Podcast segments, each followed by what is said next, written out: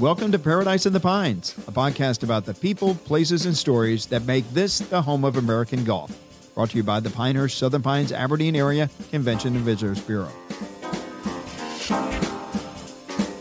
Hello again, everybody. I'm Phil Werz, President and CEO of the Pinehurst Southern Pines Aberdeen Area Convention and Visitors Bureau, and welcome to Paradise in the Pines. We have gone remote.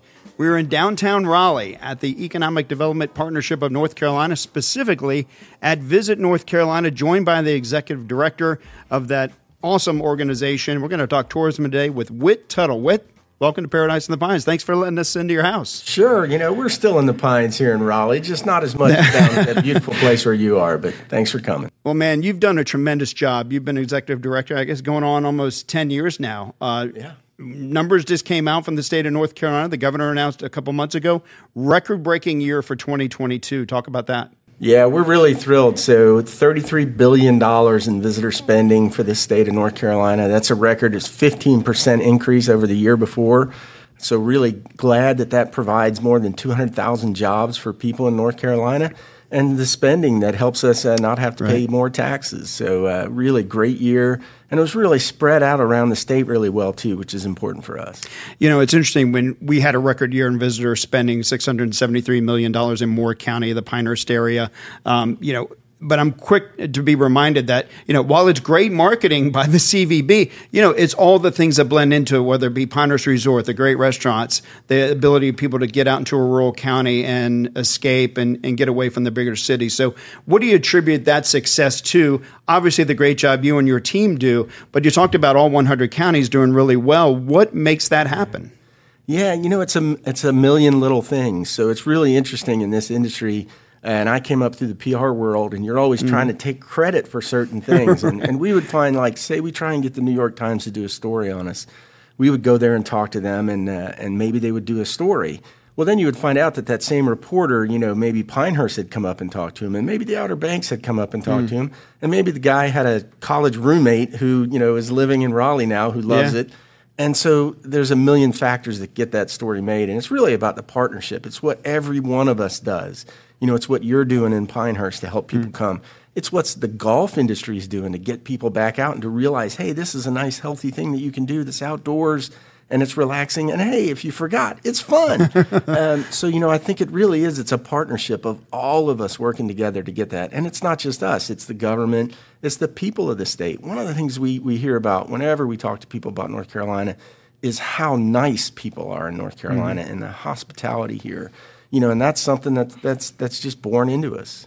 What we hear as well down in Pinehurst too, it's not just those things, but it's also the personalities. People remember Chef Warren, they remember you know Mark Elliott, they remember the people that run the bed and breakfasts or somebody at the resort, the concierge. They remember the people. So it's not just it's the personalities and the people that help drive that. They kind of do our jobs for us too. Oh, exactly. You know, the, the, that's what makes the place so special. It's a, we're a bunch of storytellers, you know, right. and and there are great stories here, and really unique individuals, and so much diversity across the state. You know, it's not just all this one type of people, all that one type of people. You you get a little bit of everything, and some great characters. You know, talk about stories. I guess probably the most daunting one in all of our careers was was the pandemic and COVID. I mean, you know, in retrospect, COVID is probably the best thing that ever happened to the game of golf, not just in Pinehurst, but globally. Uh, and for Pinehurst specifically, we're in a rural county; people could socially distance. But I mean, it's just you know, to this day, I mean, it's record breaking golf. Uh, demand uh, at Pinehurst Resort and throughout the entire destination. Talk about when that first hit on. Everybody remember St. Patrick's Day, 2020, March 17th. Uh, you know, did you just like jaw drop like you know what the heck's going to happen to our industry?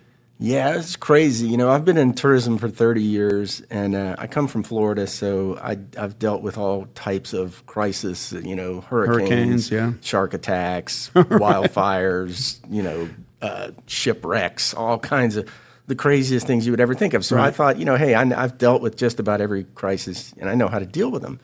Something like this came up, and it was just was unthinkable. You know, it was like something you see in a in a in a movie, mm-hmm. uh, but it was reality. You know, and and it was like one shoe dropping after the other. You know, and when the the parks in Orlando and Disney shut down, it was like, whoa, this yeah. is serious. And then the major league sports shutting down, you were like, uh, we don't have a plan for this. Yeah. we've never had a plan for this. Mm-hmm. Nothing like this has, has ever happened, and nobody expected it to happen. I mean, maybe some people did, but we in the tourism industry certainly didn't. And it, it and how do you how do you market around it, fight around it? You right. can't. Yeah, you can't. It was just a, it was an unfixable problem. But you can, and you did with uh, you know the campaign that you did. Count on Me NC. Talk about that concept, how it was created, and the success of it. Because I mean, all 100 counties got involved, including ours. Yeah, so we were fortunate. You know, I think we had a state that managed the pandemic very well because uh, we focused on safety, but we didn't go overboard. You know, we were like, okay, how can we continue to function but do it in a safe way? And so it was this priority. The priority was safety, but the priority was also to help you know keep people uh, moving, keep businesses happening, keep, keep people, keep the economy going. Mm-hmm. So we really had a nice balance between the two. And part of that was uh, the legislature was really quick to come to us and say, "Hey, look, you guys are marketers. Uh, can you do something to to encourage people to do this in a safe way?" to do the things they want to do and that mm-hmm. they're probably going to do anyway, one way or the other. But can you get them to do it in a safe way? So we were fortunate; we got the funding. Uh, we were able to do partnerships with with uh, communities across the state to focus on safe ways to travel during the pandemic, and so that became this Count on Me NC program, which was really all about traveling safely and and and spending money, getting out, helping those businesses, but doing it the right way. Uh, and then let's talk about some more positive news. That you kind of get out of the pandemic. Uh, great campaign, the Firsts That Last campaign, uh, really shining a light on when people come to North Carolina, what can they experience? Talk about the success of that coming out of the pandemic, the really first non-pandemic uh, campaign that you guys came up with. Yeah, so it was really it was you know we took gradual steps. So we count on me NC was really about safety. That was the focus there. Then then when we saw that you know there were some solutions coming up and things were easing and, and people could travel safely, and we had uh, you know uh, ways to treat the pan, the virus. Uh, we we actually started with a, a thing called drive through vacations, which was a really quick campaign. That was the idea was okay. Even if you're stay not that comfortable, car. yeah, you yeah. can you can just stay in your car and just drive by these places, and they're really cool. And mm-hmm. then you know get something to eat and, and still go out there. And then we came back with Get Back to a Better Place, which was our first real campaign coming out of the uh, pandemic. And the idea there was we had all been sort of hibernating. Uh, you know, we'd been stuck in our homes and, and not being able to do things we wanted to do. And it was time to break that hibernation and get back to a better place, not just a physical place, mm-hmm. but a mm-hmm. mental place too, you know, to get back to that better place of what vacation does right. to you mentally. And so we kind of used the theme of bears and hibernating and people coming out of hibernation and did a nice play on that. That was really, really successful. Then we once we saw that that people we monitored you know people's perceptions on on safety and the ability to travel throughout the pandemic. And once we saw people were back into that, okay, I'm ready to go. It's it's time. Then we got back to the to the uh, to the uh, Firsts That Last campaign, which uh, was an award winner for us before that. And, and, you guys, so many. I mean, I wouldn't say I forgot about those, but yeah, I mean, there's you guys so roll out so many great creative campaigns, and it's so cool because North Carolina is such a beautiful state. Because you know, from Murphy to Manteo is what 10, 12 hours to drive from one end to the other. You've got mountains, coast, you've got the sand hills, and everything in between. So it's like what a great state. But one thing that I personally, and I'm sure everybody that runs the CVB and, and looks to visit NC for your guidance and inspiration is that you do it with a budget that is like ex- compared to your neighbors in Virginia and South Carolina. What you're able to do is is almost miraculous, to be honest with you, because you don't get the funding as much as you would like from the state, but yet your neighbors have four or five times as much money. How, yeah. how much of a challenge is that? That's a big challenge for us. You know, we're we're about 38th when it comes to states in, in spending. We're sixth in, in visitation, so we're punching above our yeah. weight for sure. And and what we've seen is even the states like Tennessee and West Virginia have doubled or tripled their tourism budgets in the last couple of years. So they've all got twice the the amount of dollars to spend that we do. And you know, most of our big attractions here are are parks. They're federal or state. They're nonprofits. They don't budget, they don't advertise. So we don't have that private industry right. support that a lot of these other states have as well. Uh, so it's a challenge for us. We have to be creative, we have to be really smart, and we have to be partners. And, uh, and we have great uh, local tourism offices across the state, people like you that are willing to work with us. And so what we do is instead of dividing up uh, to to promote. We a lot of times we'll join together, and that that I think has been the key to our success is that people are willing to jump in together and get that North Carolina message out, realizing that the traveler is going to to they're to visit different parts of our state, and we're so diverse. We don't really compete. You know, you guys are so different than than the coast or the mountains. Yeah. Um, so it's a nice mix that people can enjoy a little bit of everything. As we record this, uh, we're a week away from the 2023 U.S. Open in Los Angeles.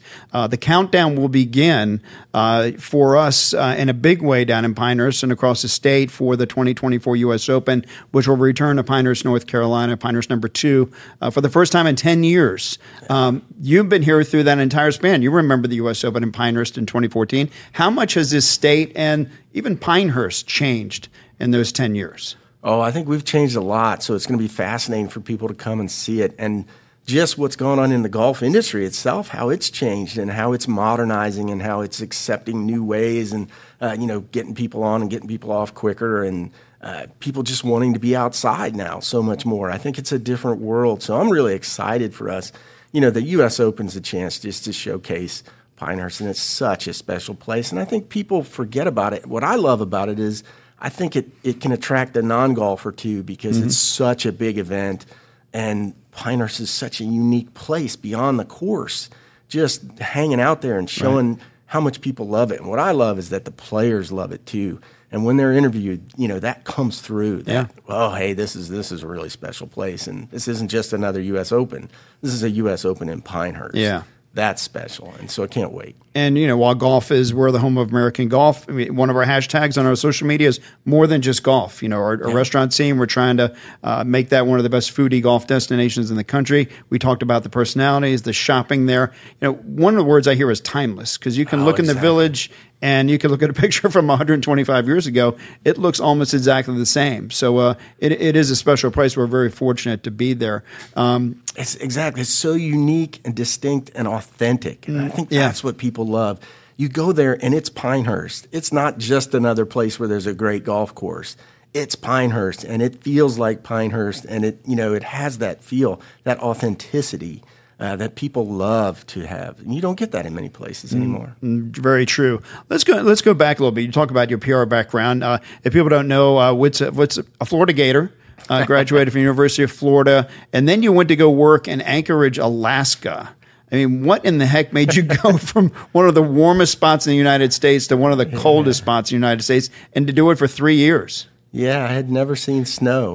right. Okay. never seen snow when I flew up there. So I, you know, it was the late '80s. I was getting out of college, and uh, I was looking for a newspaper job, working in the newspapers, and newspapers weren't hiring very much. So uh, I had three options. I could go to grad school and continue to be poor for another couple of years, uh, or I had an offer from the Burlington, uh, Vermont paper, and I had an offer from a former professor of mine up in Anchorage, Alaska. Hmm. And uh, so I looked at the it was December, and I looked at the temperature in the in the newspaper, and it was just as cold in Anchorage, Alaska, as it was in Burlington, Vermont. So I thought, well, if I'm going to freeze my butt off, I might as well go someplace interesting. And so uh, so I wound up following this professor up to Alaska. He had. Uh, uh, found a, a, buyer for a paper that was dying there, hmm. and uh, he had, the buyer had asked him to be the editor, and so we were going to try and uh, revive a newspaper, and it was really the last great newspaper war. It was a two newspaper city back in the day when when you know those were going away, and yeah. uh, so it was really it's a fascinating challenge. Uh, from a work standpoint, it was uh, really interesting, but also just to go live there in a, in a place that was completely foreign. No doubt, me. unbelievable. Yeah. Then then you came back to Florida. I guess you, you had enough of the snow. Yeah. Yeah. Came back to Florida, worked uh, at a couple of CVBs, uh, specifically Orange Orange County, Orlando, and then uh, St. Pete, Clearwater. Uh, so there had to be some great experiences there. So what uh, what did you learn initially in the, in the PR world and I guess CVB world, tourism world uh, that you still carry with you today? Yeah, I think I think the thing we learned is that you need to be storytellers. You know, everybody wants to tell a story, and you have to show why you're unique, what you're different, what that what that proposition is that that people can't get, or, or what's what's special. Uh, and it's hard to find that to zero in. And it can be different for different writers and different people like that, what they perceive as special and what, what they want to do. Um, let's talk about something that's interesting, and especially staying in Florida, uh, reading which, and this happened while I was the director of marketing at, at Sandestin Golf and Beach Resort six, seven years ago. Visit Florida was going to go away. I mean, they're still in the news today. Like Visit Florida, the legislature there is is considering. How could you? It doesn't seem fathomable that in a state that relies so much on tourism wants to remove Visit Florida. Can you elaborate on that, or, what's going on yeah. down there? Yeah, it's a real challenge, I think, in a lot of places. In that there, there are people that think that uh, you know government's place is not to uh, to support industry. Um, or that the industry should support itself. Um, and I think tourism is a bit of a different beast in that most of the local CVBs, uh, you know, they're funded by visitor tax. So mm-hmm. it's not the, the regular tax money that's, that's okay. paying for that. And so I think there's this perception that, you know, uh, the government and the citizens shouldn't help pay for these businesses to bring people here. But I think it's really short sighted because what it forgets is that you're getting so much more out of that, what you do. Our advertising has like a 31 dollar return on investment for every dollar we invest mm-hmm. in advertising to the state. So so we're not taking money from the citizens of the state. We're really helping them get more money because as we said these visitors come, they spend a lot of money they pay a lot of taxes and they help our, our communities. They help those restaurants stay open. They help mm-hmm. you get the shopping that you wouldn't have without them. So I think people forget that. But I think unfortunately it's this perception that, uh, that it doesn't need it.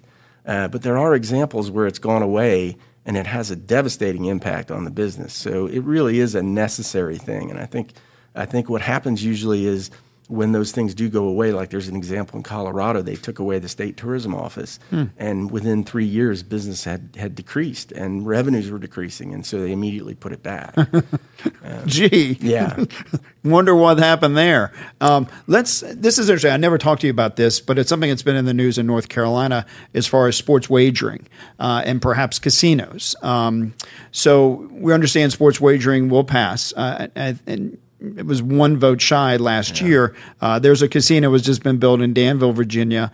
Um, speaking with somebody with your organization, EDPNC, is that in the budget there's a potential for some casinos to be built in North Carolina. Um, what impact do you see of sports wagering casinos uh, in North Carolina? Have you guys even explored that, or, or, what do you guys think about it? Yeah, I think it'll be interesting. The the there's a couple of different bills. The one I think that really has a chance to pass is this online wagering, sports wagering, which uh, in some ways I think is already being done today. If if you want to gamble on sports, you, are going to find a way to do it. Um, so I think the advantage of that is it doesn't really change things. People, if they want to gamble on sports, they're going to be able to gamble on sports. This would regulate it a little, would tax it, and would bring some money in. Right. And the nice thing about that, uh, the bill that's out there, is it would create an events fund that would help us hmm. get major sporting events, sort yeah. of like a U.S. more U.S. Opens or golf events, but also could bring in things like a Super Bowl. And you know, it'd be fantastic to have a Super Bowl in in, in Charlotte, right. uh, or some other you know really world class events here uh, just for the publicity, the the, the spend, the the um, spending that comes with them. Mm-hmm. But I think the the real key to this is if we don't do it, we may lose some of these professional sports franchises that we have. Yeah. Because it's really a revenue source for them that, that their competitors have that they don't. Uh, and so to me, that's the key there. I mean, I, I love having those professional sports teams, you know, and Absolutely. Here, I think it adds something to the flavor, to the character of the place. I know you're a big baseball guy. There's a AAA yeah. team in Charlotte. I mean, we got, I think, one of the top probably three or five states in the country that have baseball either single A, double A, triple A up, up to major leagues. So you can't beat the minor league baseball experience here in, in North Carolina. You know, you got things like that. Charlotte Stadium is amazing. Yeah, it's I've not been there. I hear it's incredible. Oh, it's beautiful. It's beautiful. You got the Durham Bulls. Yeah. You know, yeah, and there's nothing more classic than that. Hit the bull, win a stake. Right. Everybody's seen that movie. It's fantastic. Yeah. But you've also got things like, you know, uh, you know, in a five county stadium, you know, you got these, and, and we've got the summer league, The Mudcats? Yeah, the Mudcats you you can go to a stadium that Babe Ruth played in in Asheville, the Asheville Tourist. Babe Ruth yeah. sat stood in that. Went to many games there. Yeah, yeah. I mean, it's, it's, it's incredible, just the variety and the history here. I love it. Segra Stadium in, in Fayetteville, the Fayetteville Woodpeckers. We even have a wooden bat league. It's a six week co- collegiate wooden bat league. Actually, they just had a homestand, scored 19 runs in two in, in both games uh, over weekend. Uh, the Sandhills Bogies. So you know, we hope someday I mean, it, it was sold out the, the first game, the first home game this past Saturday night uh, as we record this.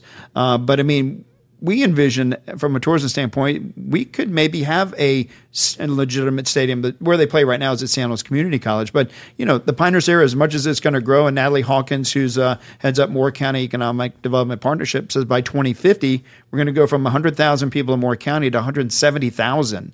Um, oh, so it's it's a hugely growing area. So um, you know, baseball is is big in North Carolina. We hope it gets bigger in in the Sandhills. I tell you what, and I love those summer leagues, the the summer college leagues. Yeah, you know, we've got you got the Wilson Tobs and yeah. Wilson. I went there. That's a stadium. You know, that's that was I think it was a War Powers. You know, a, a Depression era built stadium. It's just incredible. But you go there and you feel like it's the 1950s. You know, it's it's just takes you back to a place that's it's incredible. It's a great fun experience. You mentioned the Kinston Indians. I was a news and sportscaster down at WNCT and WITN and in Eastern North Carolina from 90 to about 95, and I covered dozens of Kinston Indians games. And so we ha- I'm on the state golf panel as well, and so we had an outing in, the eastern part of the state. So I had to come through Kinston. I was like, you know what? I haven't gone by Grainger Stadium in years, and I went there. I mean, the neighborhood's kind of changed a little bit, but that stadium is still the same stadium. Uh, they actually, I was I was going through town, and they had a game that afternoon at about three hours but I had to get back to get my dog. But it's like, man, I would love to stay here for for games. I've seen so many great games there. So Manny Ramirez played there, wow. Julian Tavarez, Einar Diaz, they all played for the Cleveland Indians. So, you know, you see these minor league players and these these smaller A, double A teams. I mean, these are guys you eventually could see in the major leagues, but you saw them play in North Carolina first. Oh, exactly. And the experience you get there, you know, you get to have, you're right next to them, basically, right, yeah. right on the sidelines. You can talk to them we were down at five points and saw Dansby Swanson when he was oh, uh, wow. you know, just a kid, yeah. and now he's you know one of the best shortstops in baseball. Okay, I, have had Elizabeth Hudson on this podcast, and, and I'm going to ask you the same question. It's a tough question because it's like asking Elizabeth Hudson, you know, what's your favorite favorite place to eat, or what's your favorite part of the state. So, talk about what what is your maybe top three hidden gems maybe in the state of North Carolina? You don't have to mention Pinehurst because we know it's a special place, okay. but what would be like your three hidden gems? Because I mean, obviously, I can't pin you down to like what's your favorite part of the state, but what sure, is like people got to sure. see if they've never okay. been to NC? Yeah, if you haven't been, I think one of the things I think is so special, I look for the stories that are the most unique and distinct stories. And to me, one of them is Ocracoke Island. So Ocracoke's amazing. You can only get there by ferry. We got a couple places you can only get to by ferry. But Ocracoke is the place where Blackbeard the pirate was killed, and they know the exact spot in Springer's Point where this you know famous person was killed. And and a lot of people don't even think Blackbeard was a real person. He was. And he was there. It's just okay. Incredible. I got to stop you right there. I did a news report down there when I worked in eastern part of the state the legend has it, and this is true. Yes, he he did die there, but I heard that they buried him in the sand at low tide. So they said when the crow cocked, then you would die because the tide would, would, would drown him. And, say, and he was saying, oh, crow cock, oh, crow cock, because that's how they got the name Ocracoke, because Blackbeard wanted to die because he wanted the tide to come in. He knew he was going to die. Was, is that true? That's what somebody told me when I did the story. Probably not. okay. But it's a great story. It's a great story, it? And, and that's the thing with Blackbeards. There's tremendous stories down there. And if you go down there, the people in Ocracoke still with, speak with a brogue oh, yeah. accent, yeah. you know, which is – is fascinating to me that they're so isolated out there. And you can go to Portsmouth Island on the other side of Ocracoke, which is a, a ghost town. Everybody left, and the town is still there, but everybody left. They never got mm. power. So um, that's fascinating to me. And then places like Cataloochee Valley in the mountains. Uh, if you haven't been to Cataloochee Valley, it's really interesting. It's in the Smokies. Mm-hmm. There's a great place out there called the Swag where you can stay. But they've reintroduced elk into the valley um, mm. which you know we lost all our elk yeah. at one point, but they've come back and they've really thrived. So if you go out there and you can camp, you can hang out. But uh, if you've ever heard an elk bugle, it's amazing. It sounds like a whale, yeah. and they do it in this valley, and so the sound kind of Carries, echoes yeah. across the valley. Yeah, it's like you're in outer space. I mean, it's really it's beautiful and bizarre at the same time. Just don't go try and touch them like right. the people are doing no, no, Yellowstone no, with the bison. Yes. What, what's going on with that? I don't get it. Uh, it's like people are idiots. people are just idiots. And one other hidden gem. Uh, let me try and think of a Piedmont hidden gem that I really like. Uh, uh, let me think. So, boy, I tell you what, I, I like the little towns like uh, Danbury. If you've ever been to Danbury, hmm. North Carolina, really neat little town. You can go, you can do rafting, you can do this thing. It's called tubing, but you know how you go tubing down yeah. the river? They do tubbing. Where you're, where you're basically in a big tub, Really? and you can go down the river. Yeah, That great. floats and it doesn't tip over? Yeah, Interesting. Yeah, oh yeah, it's awesome. Dansbury. Yeah, Interesting. Okay. Um, so I know a town that you've been to and you enjoy as well is Barbecue, North Carolina. Ah. So, uh, what is it about barbecue and barbecue, North Carolina, or just barbecue in general? barbecue is special. You know, in, in North Carolina, what I love about barbecue is, is like we said, it's it's authentic and it's sense to a place. You go to a barbecue, and the reason the barbecue tastes the way it does is because of that place, something that's there. That's the way it's been done there for so many years. Ah, what I also love about barbecue is that uh, you go to a barbecue restaurant, you will see all kinds of people there. You will see, you know, day laborers and stock traders and and uh, you know, and the priest from the local church or the pastor, and uh, everybody gets the one. It just gives you a sense of community, and that's my my favorite picture of myself and my favorite experience I've ever had in North Carolina. Is this little place called Barbecue Township. They don't have a barbecue restaurant in the town of Barbecue, which is crazy, but they have a church, the Barbecue Presbyterian Church. And the church ladies there that we had a special event and they were cooking barbecue. So I had a barbecue sandwich at in the town of Barbecue at the church of barbecue. That's about as barbecue as you can get. Well, barbecue is a religion, so it, it only makes sense that it would be at the church. Talk about you've been to the Pinehurst Barbecue Festival. This will happen again this Labor Day weekend. What did what were your impressions of that? It's a new event. Uh, this is going to be the third year. Chris Prieto from Food Network uh, is kind of the guiding force behind that. And uh, so, What uh, a- what do you a think? fantastic event. And what I love about that is you can. The trouble with barbecue is to get those differences. You have to travel a lot, you know, Right. and and it's and it's so it's hard to get you know drive three hours and then you get one meal and then well you got to drive another three hours. Well, you just ate a meal. So it's hard to get those different barbecue experience. That festival you guys do is so fantastic because you get a great variety from across the state. It's not just oh these are the local regional guys. This is all across the state and you can get it, you know, within walking distance of each other. Right. You get a little bit from each one, but it's way more food than you can ever eat. In fact, my son and I were challenging ourselves to see if we could finish every single one. You get seven stamps or seven barbecue. I, again, I, I think I did five last year and maybe five the year before. But you're right. I mean, they give you a pretty good helping of, of all that. Uh, they give you a great sample size, and it's just a great way to experience the state. There's beer there. There's there's all kinds of beverages. There's entertainment. It's a perfect experience, and and what you'll learn from there will send you all across the state to uh, to try a different barbecue. And before the U.S. Open next year, we're going to have two things down there with that you're going to hear about. One is a destination distillery uh, that is two ex Army um, personnel. Uh, one actually, it's called B Hawk Distillery, uh, inspired by Black Hawk helicopter. Also, it means Brad Hawk, uh, Brad Halling American Whiskey Company. Uh, Brad was actually on the mission that inspired the movie Black Hawk Down uh, in Mogadishu. Uh, that facility, I could go on and on about it, but you need to come down and take a tour before they open.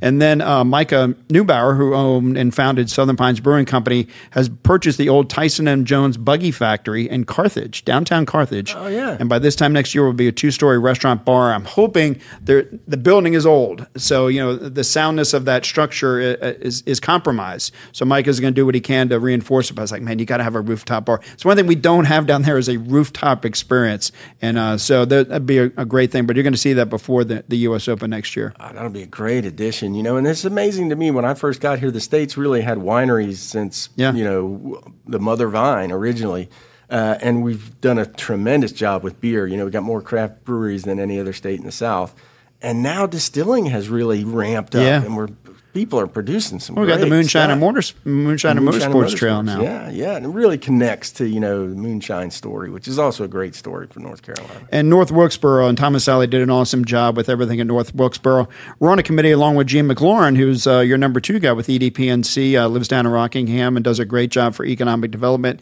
and Chris Chung and the team here at EDPNC. But we're trying to get a race back at Rock, at the Rock in Rockingham, which would be an awesome thing. New owners, they repaved the track, new suites that have been uh, constructed. So we were hoping, fingers crossed, that we can get interest from NASCAR to uh, to come back. Uh, maybe not for the, the big boy race, but uh, you know a Busch Series race or Yeah. something like that would be would be awesome. That track is amazing. I went and saw it last year. We have to have a race there. It needs a race. It's a what a what a fantastic track.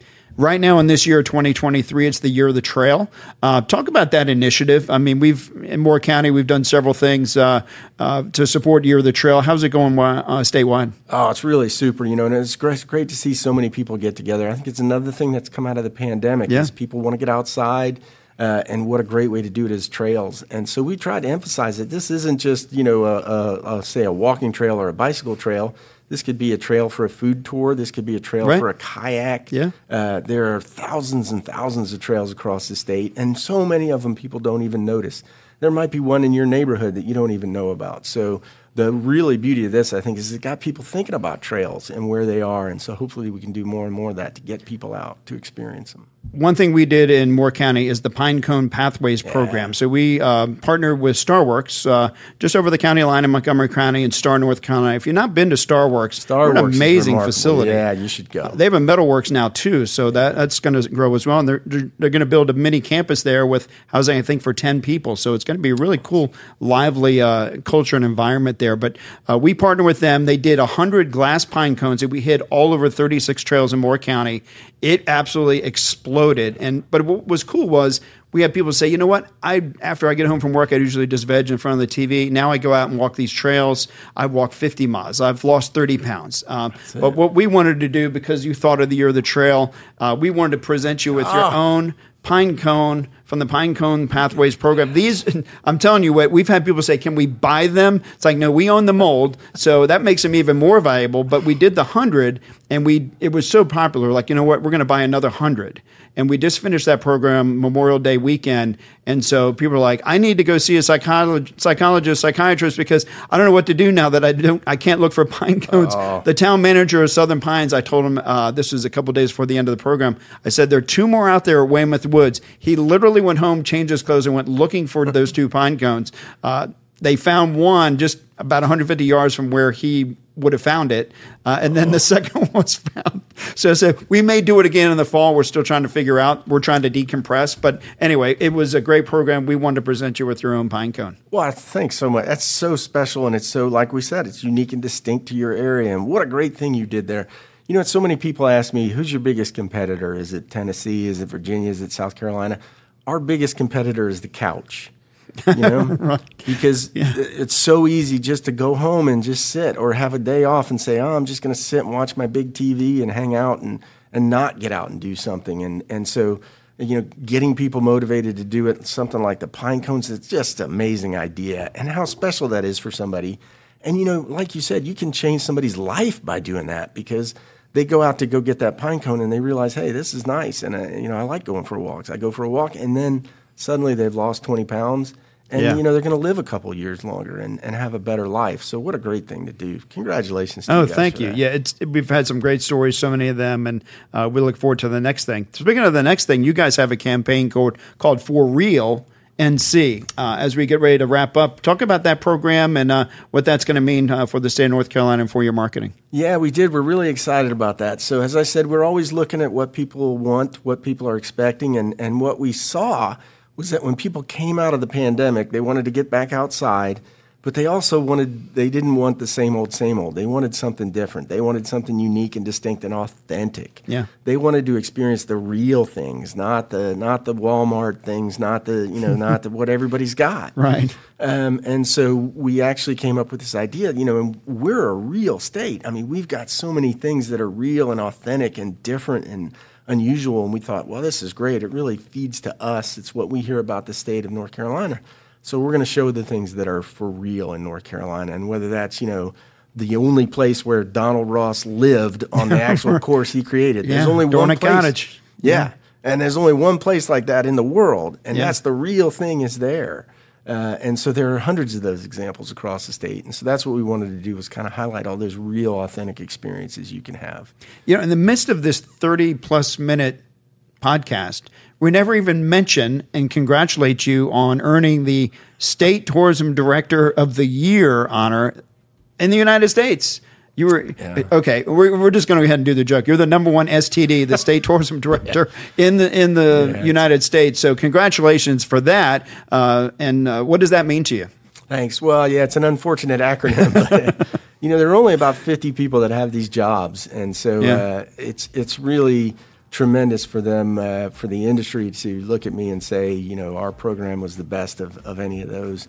Uh, it's quite an honor. I never expected to get it. It's uh, it's a very challenging thing to do. With, as you said, we've got a small budget, we've got a small staff, um, but I think it's really it's the it highlights the, the great way we work together to to build up our program beyond what it could be just based on the funding.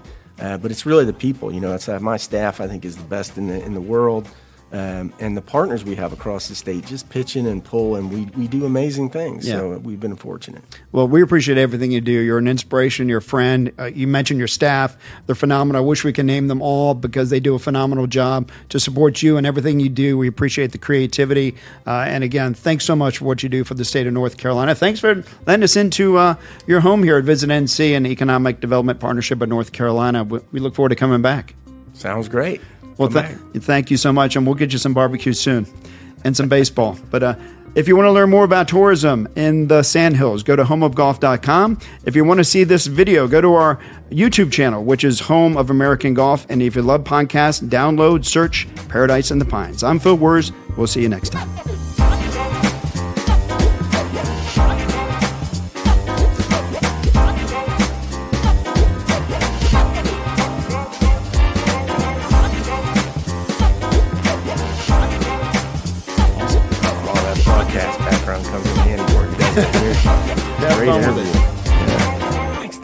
Incredible.